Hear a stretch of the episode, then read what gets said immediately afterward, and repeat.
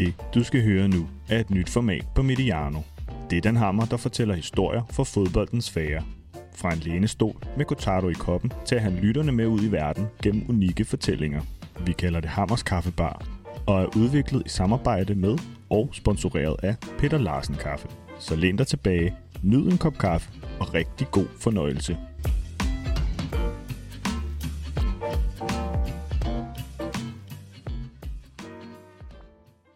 Velkommen til den 8. og sidste udgave af Hammers Kaffebar, det lille mentale pusterum, fyldt med fortællinger og tanker om fodbold. Herinde er lyset dæmpet, lænestolene er bløde, og der dufter så dejligt af kaffe. Den bundne opgave i denne pop-up-udgave af en kaffebar har været at fylde en smuk reol i valnødetræ med otte artefakter fra fodboldens univers. Og inden vi kommer frem til dagens emne, skal vi kort genbesøge de syv foregående udgaver af Hammers Kaffebar. Vi startede med at sætte europamester og mestertræner Kent Nielsen på plads i regionen med ordene. Superligaen har gjort mange en fodboldspiller, træner og leder både kendt og anerkendt, men der er få, om nogen, vi bedre kan være bekendt end kendt.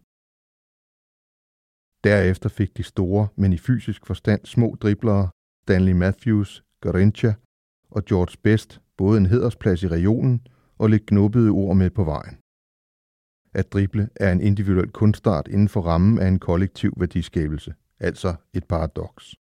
Og uden at danne stereotyper på et tyndt grundlag, er det dog bemærkelsesværdigt, at flere af spillets største boldvirtuoser har haft så vanskeligt ved at drible udenom de fristelser, en fætteret tilværelse har budt dem.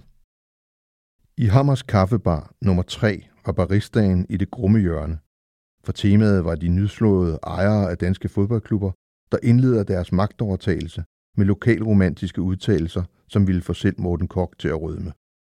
Formaningen lød sådan. Det er med næsten statsgaranti hverken sparepølse, kagebord, sort sol eller ringridning, der har trukket Platek-familiens investering i Sønderjyske hele vejen over Atlanterhavet.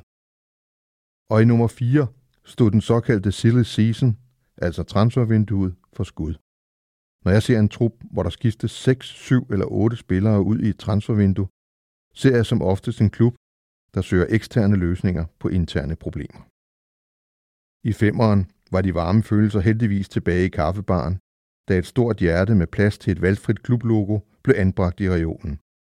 Det eneste, der tæller er, at du har tabt dit hjerte til en fodboldklub, og at du er helt afklaret med, at du aldrig kan få det igen. Du er tjekket ind på fodboldens svar på Eagles Hotel California. Du ved, den med You can check out anytime you like, but you can never leave. Alvoren sneg sig for alvor ind i nummer 6, hvor den største kamp var på tapetet.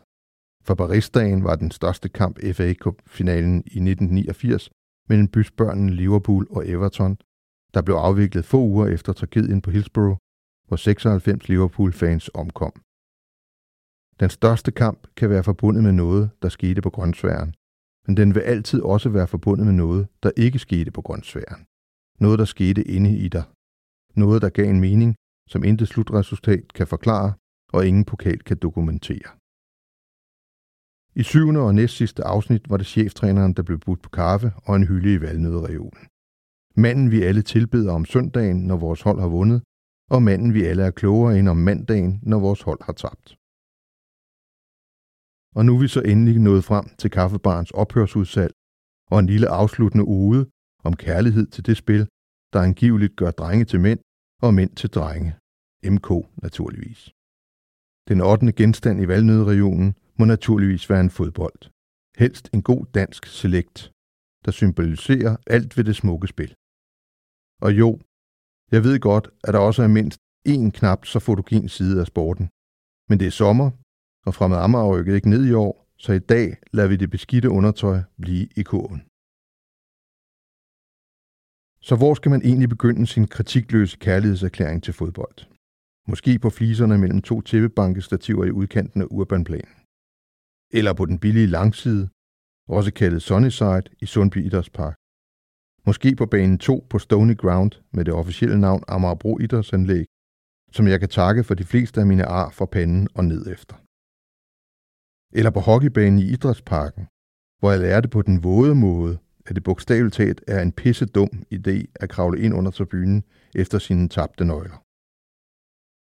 Svaret svæver i vinden, for jeg har ikke en særlig præcis fornemmelse af, hvordan eller hvornår fodbold blev min foretrukne og elskede flugt fra TV-avisens Vietnamkrig, pigernes angstprovokerende sandhed eller konsekvens og skoletandlægens obligatoriske fluorskyldning. Jeg egentlig altid gerne ville kunne sige om fodbold, som det svejsiske firma Patek Philippe siger om deres urværk. Du ejer egentlig aldrig et Patek Philippe. Du passer bare på det til den næste generation. Men sandheden er, at min interesse for fodbold ikke er nedarvet. Jeg skylder mine forældre meget, men ikke min passion for indervings, sweeper og falske niere. Min far tog os gerne med på både Amager og Charlottenlund travbane, men aldrig på stadion. Og i 1970'erne matchede den gennemsnitlige husmoders interesse for nationalsporten den gennemsnitlige ægtemands interesse for at støvsuge. Det var så at sige ikke et tema. Heller ikke på tredje sal til venstre, hvor vi boede. Nej, fodbolden voksede i mig, fordi det var den samlende kraft blandt drengene i både fritid og skoletid. Både som konkret fysisk foretagelse på fliser og grus i gården, på asfalt i frikvartererne og på græs i fodboldklubben. Og som et mytisk metaunivers, der foregik i en helt anden galance på stadioner med kuldegys fremkaldende navne som Bernabeu, San Siro, Volkspark og White Hart Lane. På den nordlige Amager kunne drenge dengang udmærke sig på fire måder. Man kunne være dygtig i skolen, man kunne være stærk, man kunne være modig, og så kunne man være god til at spille fodbold. Havde vi selv kunnet vælge, ville vi til enhver tid have solgt en kandidatuddannelse for bare én kamp på Fremad Amagers første hold. Knap et halvt århundrede senere kan jeg konstatere, at mit liv strandede et sted nogenlunde lige langt fra Nobelpris og Ballon d'Or. Og det sidste gør en del mere ondt end det første. Trods de bristede illusioner har jeg dog aldrig følt mig svigtet af min kammerat fodbold. For selvom han har kostet mig lige så mange tårer, både dem af glæde og dem af smerte, som kvinderne og hundene i mit liv, har jeg aldrig betvivlet, at vi vil være svejset sammen til det store sæsonkort udløber. Netop i fraværet af tvivl udmærker min fodboldpassion sig for stort set alt andet i mit snart 59-årige liv. Tænk på, at jeg er typen, der kan komme i tvivl om det hensigtsmæssige i, at jeg i går valgte den grønne peberfrugt frem for den røde ved frokostbuffeten i verdens smukkeste arena. En psykolog ville sikkert kunne læse meget ind i denne intense, men refleksionsløse, næsten underkastende tilgang til noget så ikke e- eksistentielt som 22 spillers boldomgang i lidt over halvanden time. Og et par af mine troende venner har mere end antydet, at jeg måske ikke er så meget ateist, som jeg selv går og tror, når jeg kan have et forhold til et boldspil, der er lige så ukritisk som deres til røverhistorien om, at en ældre mand i himlen brugte seks dage på at skabe verden. Det er måske nok et alderdomstegn at nyde gentagelsen mere end opdagelsen, men i takt med, at ringene i mit livs stamme bliver flere og flere, har jeg opdaget værdien af de ting i min tilværelse, der er konstante. Og bortset fra min mor og mine to brødre, er der intet, der har været så tæt på mig så længe som fodbold og fremmed Amager og Leeds United. Men hvad så med FC København, vil nogen måske spørge? Og jo, selvfølgelig har 10 år og 11 løvesæsoner sat et monumentalt aftryk i mit hjertekammer. Men, og der er et par minder, for det første var jeg 28 år og havde været fremmed Amager-fan i mindst 20 af dem, da hovedstadsklubben så dagens lys i 1992. Og det er som bekendt i de normative år i barndommen, at prægningen er stærkest. The first cut is the deepest, som Cat Stevens slash Yusuf Islam synger. Og for det andet vil der altid være ansvaret til forskel på en inkarneret fans kinddans med en fodboldklub og en fuldt engageret fodbolddirektørs Dido. Alle ærlige ledere i fodboldklubber kan skrive under på, at det er afgørende for både egen og klubbens trivsel, at de ultimativt ansvarlige beslutningstagere har skabt et mentalt frirum i det personlige fanskab, hvor der er plads til at lade fornuft trumfe følelser. Dygtige fodboldledere må mestre både selvkontrol og behovsudsættelse, hvis klubben over lang tid skal leve op til sit potentiale. Og over tid lærer dette hensyn sig nok som en slags ubevidst forbehold, der måske ikke udvander, men helt sikkert tager toppen af både den berusende begejstring og den bundløse bekymring, som andre fans uden klubansvar kan tillade sig. I erkendelse af egne begrænsninger vil jeg afslutningsvis overlade det til Arthur Hopcraft at forklare, hvad det egentlig er, fodbold kan. Damgæsterne her i kaffebaren vil vide, at Mr. Hopcraft helt tilbage i 1968 skrev The Football Man, som er en af de absolut bedste bøger om spillet, jeg nogensinde har læst. Og allerede i bogens indledning indfanger Hopcraft fodboldens sjæl. Det lyder sådan her i min oversættelse. Fodbold er ikke et fænomen. Det er en hverdagsting. Det er mere ekscentrisk bevidst at ignorere fodbold, end det er at dedikere sit liv til sporten. Ingen spiller, træner, direktør eller fan, der virkelig forstår fodbold, enten intellektuelt eller gennem nervetrådene, har nogensinde gentaget den gamle nonsenstraver, som de frygtsomme tankeløst påberåber sig i ny og næ. Det er jo kun et spil. Det har ikke været kun et spil i 80 år. Ikke siden arbejderklassen så det som en flugtrute væk fra det daglige slid og erklærede spillet for deres ejendom. Hvad der sker på en fodboldbane betyder noget. Ikke på samme måde som mad betyder noget, men som poesi betyder for nogen, og som alkohol gør for andre, det lægger beslag på personligheden.